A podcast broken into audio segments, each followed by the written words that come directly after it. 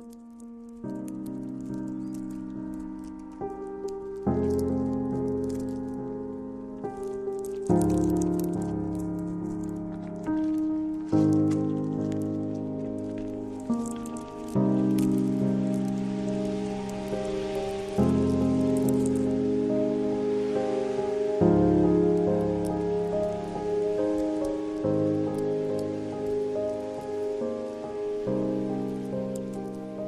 continue our journey through the chronology of God's Word. We're on session 34, I think it is now, which is quite a thought.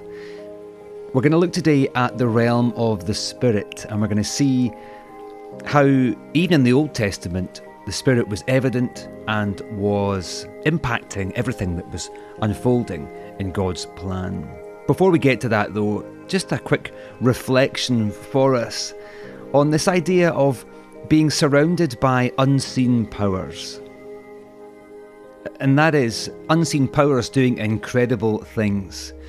Perhaps maybe you feel it's quite hard to quantify or to understand what the Spirit is doing, quite hard to see where the Spirit is at work, but let's frame this idea of unseen power at work doing incredible things in, in different contexts.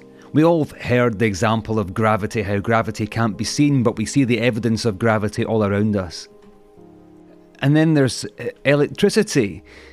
We don't see electricity per se, but we see the evidence of it all around us. We flick a switch and all of a sudden the power comes on and the lights come on and we, we see how electricity, even though it is an unseen power at work, it does incredible things. When we look into our history and into how information has been transmitted, we think about radio waves and we think about the fact that we're able to hear things projected across miles, even sometimes globally, because of radio waves. They can't be seen, but they can be experienced. An unseen power at work doing incredible things. And of course, our contemporary example would be Wi Fi with our broadband, that we can be standing in a, in a house, in a room, disconnected from anything apart from our Wi Fi, and we can access incredible sources of information, incredible volumes of information we transfer a file from one device to another over Wi Fi, for example, and what you find is that you can't see it happening, but you see the evidence of it happening. There's something unseen, something unseen and intangible impacting something that is seen and tangible. And and and last week we we spoke of the spirit. We read from the word that it's likened to the wind, that we don't know where it came from, we don't necessarily know where it is going. We can't see the Spirit, but we can see the effects of the Spirit, just like we can't see the wind, but we can see the effects of the wind. So let's delve into yet another example in the Old Testament of the reality of the spiritual realm and it penetrating natural reality. So, the spiritual realm penetrating natural reality, we're going to look at the second portion of 1 Samuel chapter 16. We read verses 1 to 13 last Sunday. We'll read verses 14 to 23, so the rest of the chapter today. So let's just open the Word of God and let's just invite God to speak to us. Father, open our hearts as we open your Word. We ask in Jesus' mighty name. Amen. So we remember the context here that David has been anointed by uh, Samuel. Saul has been rejected. David has been anointed in secret. So it's not public knowledge yet that David is the king. But what we know is that Saul has been rejected by God. And it says here in verse 14 Now the Spirit of the Lord had left Saul, and an evil spirit sent from the Lord began to torment him. So Saul's servant said to him, You see that an evil spirit from God is tormenting you. Let our Lord command your servants here in your presence to look for someone who knows how to play the lyre. Whenever the evil spirit from God comes on you, that person can play the lyre and you will feel better. Then Saul commanded his servants, Find me someone who plays well and bring him to me. One of the young men answered, I've seen a son of Jesse of Bethlehem who knows how to play the lyre. He's also a valiant man, a warrior, eloquent, handsome, and the Lord is with him. Then Saul dispatched messengers to Jesse and said, Send me your son David, who is with the sheep. So Jesse took a donkey loaded with bread, a wineskin, and one young goat, and sent them by his son David to Saul. When David came to Saul and entered his service, Saul loved him very much, and David became his armour bearer. Then Saul sent word to Jesse, Let David remain in my service, for he has found favour with me. Whenever the Spirit from God came on Saul, David would pick up his lyre and play, and Saul then would then be relieved, feel better, and the evil spirit would leave him. So we've heard this again. This is a we're, we're revisiting a portion of scripture that perhaps we're really familiar with, but I want to just invite us to just hear it and and investigate to to unpack it with fresh eyes and with a fresh expectation that God can speak something fresh to us through it. Let's just go through a few of these verses and draw out some nuggets before we emphasize the main thrust of this morning's message. Verse 14, the first verse that we read The Spirit of the Lord had left Saul, and an evil spirit sent from the Lord began to torment him. There's a lot in there for us to unpack. And this verse has caused many Christians to perhaps wriggle in their seats, to, uh, to shift uncomfortably because of what that verse says. I think it's important for us to emphasize the first part of the verse before we look at the second part. The Spirit of the Lord had left Saul. We know that in those days, back in the days of the Old Testament, prior to the pouring out of the Spirit at Pentecost, the Holy Spirit would fill people for, for a season, for a time, in order to enable them and equip them for a role that God was wanting them to fulfill. And so what's happened is the Spirit has done what the Spirit did in other people as well. He filled Saul for a while, he equipped Saul and enabled Saul, and then he left. And so God has lifted his hand, in essence, off Saul. And Saul is no longer the anointed one in the sense that he has the Spirit anointing in him. So, but, th- but this verse has caused many to move un- and shift uncomfortably in their seats. Now, what I would say is not all scholars agree with the second portion of this verse. Uh, Dr. Bob Utley, who I respect hugely, and and who I go to so often to to read up on his perspectives through his online commentary. He suggests that actually Saul here is suffering from a, a psychotic anxiety rather than a demonic possession. What we would say is that, yeah, the two are, are distinct differences that people can suffer psychotic anxiety that is not a spiritual psychosis, but we also know that people can be demonically possessed. And so both are distinct, but both are real. Bob Utley would suggest that this was actually more of a natural outworking of Saul's character rather than a demonic possession. Others would take a more literal reading of, this, and I would incline myself towards that more literal reading. We have the benefit, I think, recently of journeying through through Job and understanding that God does permit the Satan, the small s, Satan the adversary, he permits the Satan access to people and people's circumstance if it will bring about his purpose. And, and I know that that can make us shift in our seats, make us uncomfortable. And I, I don't want to downplay that, but I also don't want to deny it. Questions are raised, though, when we look at this verse. Remember, we have to ask who is Saul now? When we know that he's been rejected by God because of his actions, he has placed himself, in essence, under judgment of God because of how he has acted. And the second question we can ask of this, which helps us to understand, is what good purpose could possibly come from this? If there's an idea that God will allow people to go through something in order for his purposes to be fulfilled, and the question is, what good purpose could possibly come from this? And as we unpack the rest of these verses, perhaps we'll get an indication of that, that there is a degree of judgment happening and blessing happening as well. Let's go to verse 16 then. Verse 16. Let our Lord command your servant here in your presence to look for someone who knows how to play the lyre. Whenever the evil spirit from God comes on you, that person can play the lyre and you will feel better. The solution to the problem seems to be known. It seems to be that even back in Saul's day, in the culture of the day, there was an understanding of the soothing qualities of, of music. And we know that God created music for a purpose. Everything God created has a purpose, and so God created music for a purpose. We also know that it was established in heaven long before it was popularized on earth, that God is the first great composer. So the solution is understood for this particular problem. Let's go on to verse 18 then. It says, One of the young men answered, I have seen a son of Jesse of Bethlehem who knows how to play the lyre. He's also a valiant man, a warrior, eloquent, handsome, and the Lord is with him. Now remember, we have got inside information at this stage as to what's going on in, in David's circumstance.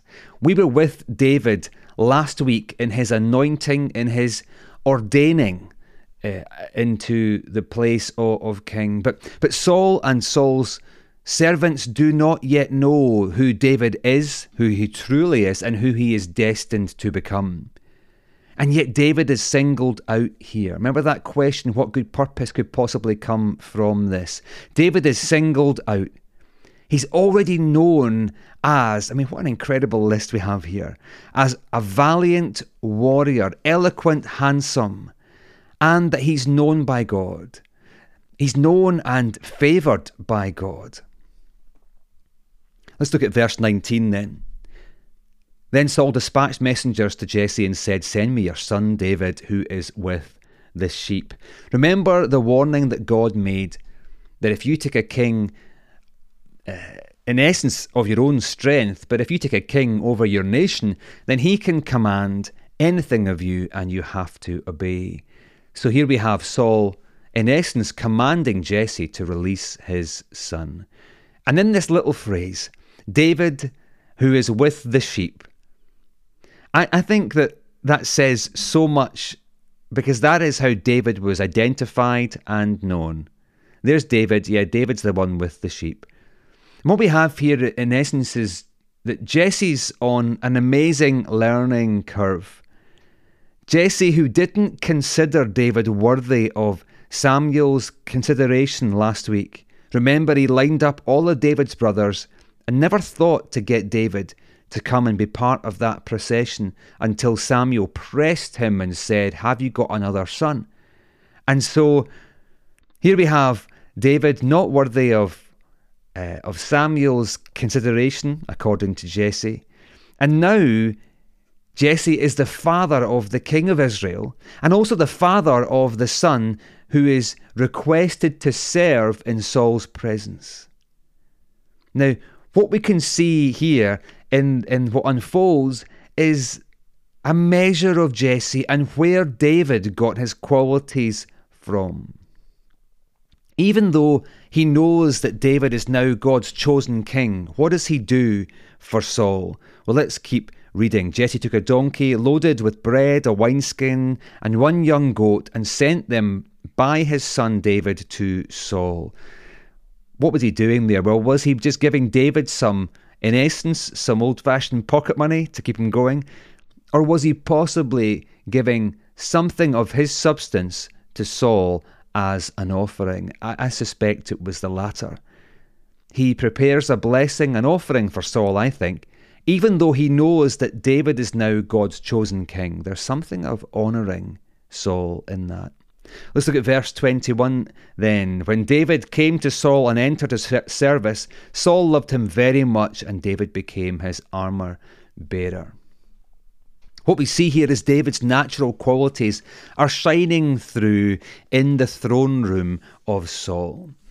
David finds favour. David, I think, is the kind of man who would have found favour no matter where he went because of his nature, his personality, his character, his substance. He finds favour. And we must also note here that David's got an incredible attitude throughout all of this. He doesn't walk into that space as if he owns it, as if it's his space. He doesn't stand before Saul and look down on Saul because he knows that God has anointed him over the nation of Israel.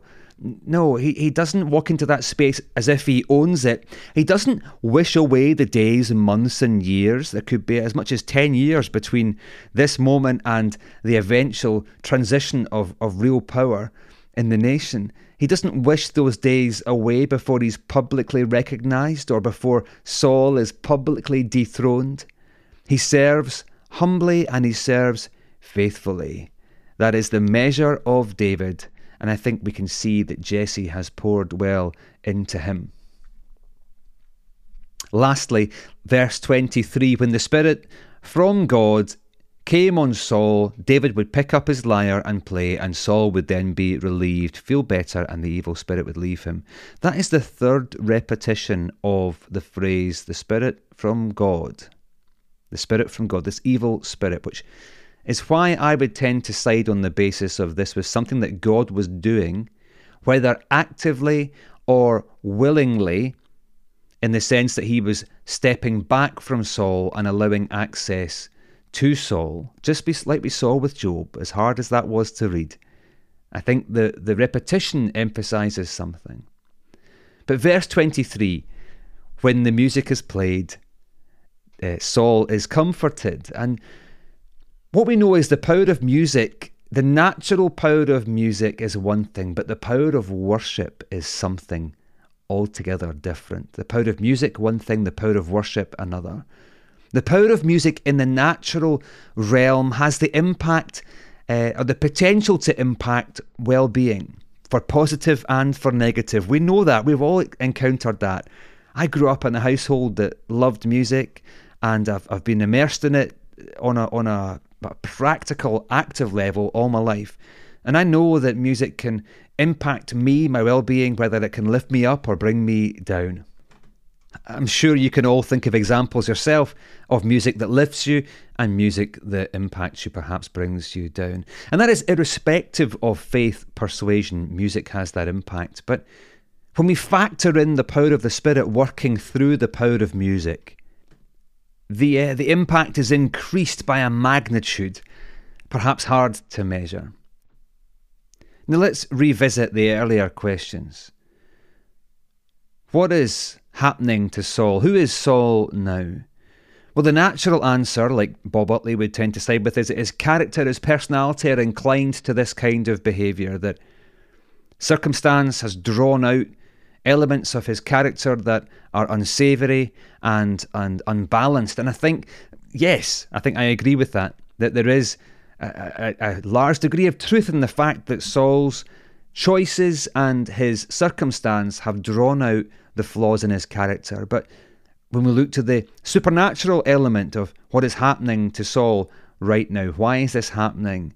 We remember that he's living under God's judgment because of his disobedience to God. But also, let's revisit that second question what good can possibly come from this whole situation that Saul is going through? Well, what do we see? We see that David is drawn into the presence of Saul.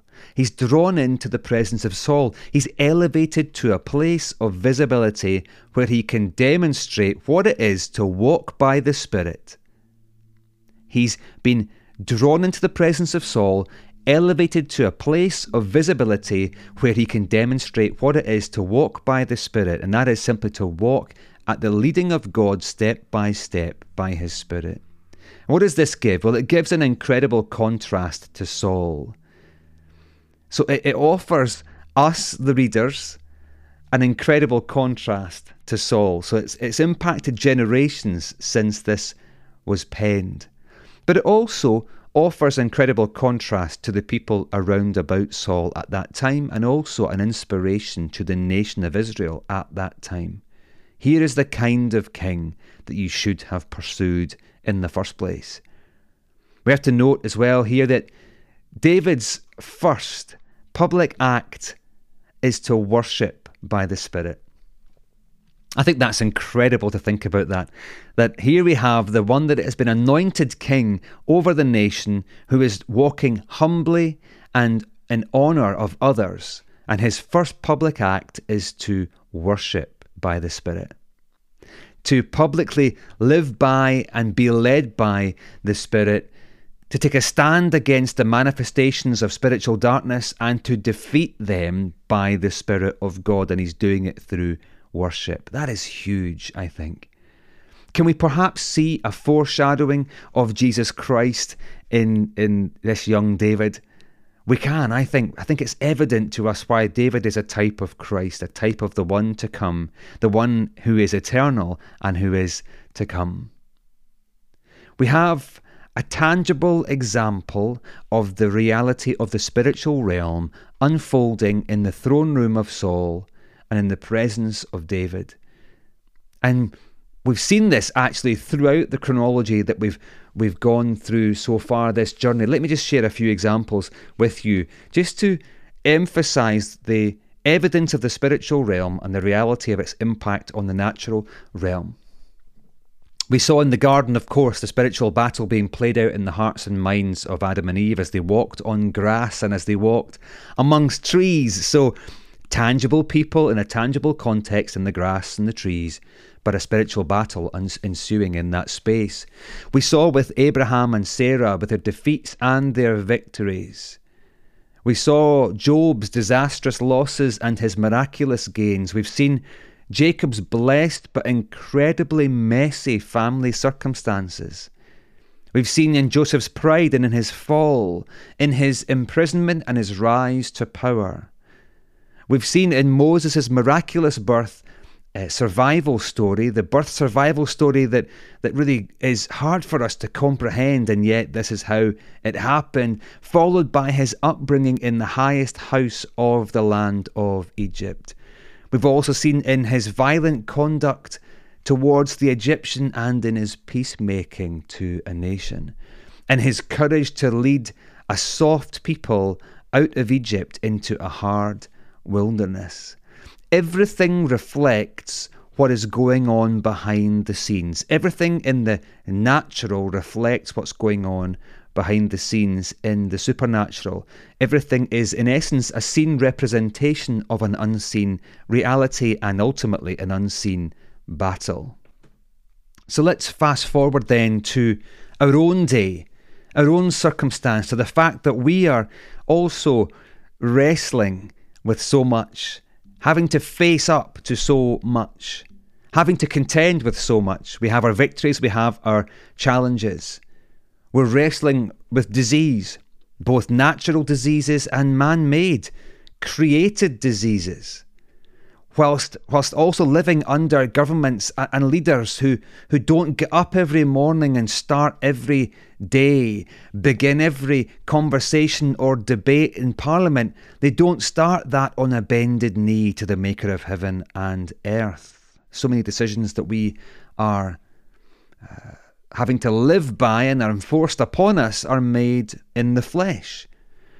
And so that is our reality we can see that we're living in a battle, whether we like it or not. We're, in essence, on a battlefield. Now, you can personalize that down even more to your own personal, private circumstance. Where is there a battle, a spiritual battle, in essence, going on in you? Is it a battle that perhaps you've brought upon yourself through character weakness or flaw? Perhaps, I think we've all been there at some point. Is it a battle that you're going through because of circumstance, because of somebody else's character weakness or flaw? Perhaps. But like we see with disease and with, with uh, I would say, imperfect governance, these are all examples of an unseen reality impacting a seen reality. And and we're living in a battle whether we like it or not, we're living in that battle. We are actually on the battlefield. To to have breath in your lungs is to be on the battlefield between God and and the enemy and the adver- adversary. And there are two responses to that very reality. When we uh, finally come to that acknowledgement, I'm on the battlefield, whether I like it or not. Do you know when I've thought about movies that I've seen and I look back, especially in Scottish history, and look at previous generations and how they've gone out to fight uh, our, our neighbours, for example, in England, and thinking about the fact that men were just expected to pick up the sword and go out onto the battlefield and die for the sake of an idea or some uh, ideology, we could say. And I just think that is something that I would have struggled with my character, my nature. I would have struggled with that hugely. What would my response have been if I had been told, you're in the battle, whether you like it or not? Well, the same question can be asked of us today. What would our response be to the very fact that we're living in a battle? We're on the battlefield because we have breath in our lungs. I think there's two responses to that. We can sit in the corner, rocking ourselves to sleep at the very thought of it. I think if that had been me hundreds of years ago, in the reality of a physical battle, I might have been inclined to, to do that. Who knows? Or we can we can pause, take a breath, and ask God, where would you like me to stand in this? that idea of taking a breath, of pausing and taking a breath, we emphasized it last week when Samuel, before he gave up on the apparent lack of uh, a king in Jesse's line, and he paused and reflected and asked that question Have you got another son? I think there's so much uh, wisdom in what Samuel did there, and again, when we think about our very now, our very reality, if we pause take a breath and ask God, where should I stand in all of this? Where do you want me in all of this? Where is my peace in all of this? Very important question where is the victory in all of this? And I want to propose that actually the answer is really simple. When we think about the myriad of challenges that we face with regards the diseases that come our way, both natural and man made, the governments and the turmoil, the influence that they have and that they exert over our lives, and the lack of godliness in that space. When we think about our own personal struggles and challenges and our victories and our, uh, our defeats, we might say, we ask the question, where do I stand in all of this? Where is my peace in all of this? Where is the victory in all of this? I think the answer actually is quite simple and it's found in God's never changing character. It's found beyond us. And that reminds us that when we are weak, He is strong, that it is His joy that gives us strength. That the answer to all of these questions where do I stand in this reality of being on the battlefield? Where is my peace on the battlefield? Where is my victory on the battlefield? It's simple, it's found in Him. You see, God's character leads Him to make promises that He will keep. He'll keep them because of His character. The promises are framed and, and birthed out of His goodness. And, and this is key, He will make provision for every eventuality in accordance with His will if we are submitted to Him. So, if, if this word from 1 Samuel was purposed to transform us, was purposed to impact us, even though it's just marking a moment in history and, and wanting to educate us on our history, but it was also purposed, I believe, to transform us. How can we let this word impact us today? Well, I want to invite you to do something, as I will do with myself over the coming days. And depending on how you're wired up, you might want to make a journal entry or just even note some things down on paper. I want to invite you to look over every aspect of your life. And I want to invite you to analyse it by asking the question where is the Spirit of God evident in that aspect of my life, and where is the Spirit of God lacking in that aspect of my life?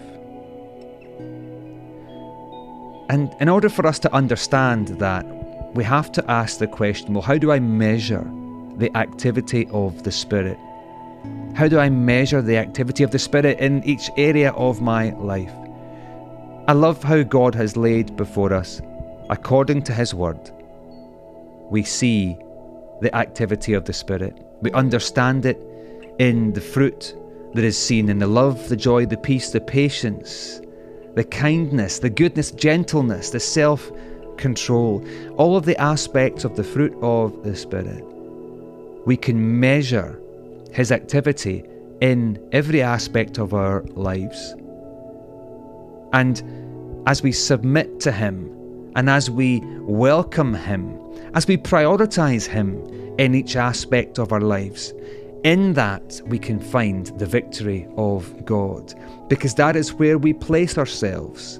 Where should I stand in all of this? I should stand alongside and by the power of the Spirit. Where is my peace in all of this? Well, it's found in trusting in the God that is bigger than I am. And where is the victory in all of this?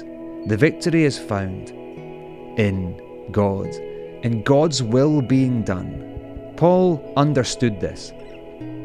When Paul said, To live is Christ and to die is gain, where is the victory in our circumstance? It's simply in God's will being done. And so, what are the measures for us as we look at our lives? How is the Spirit evident across each aspect of my life? Where do I see the fruit of the, the work of the Spirit in my life?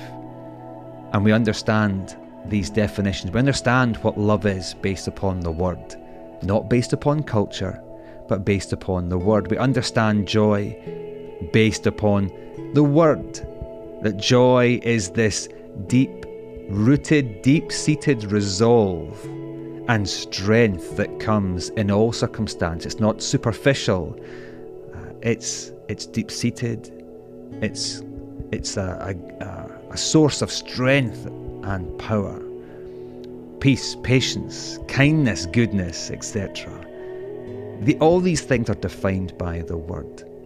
Let's let's step back, look at our lives, understand that we're on the battlefield, but how can I find my peace and be victorious?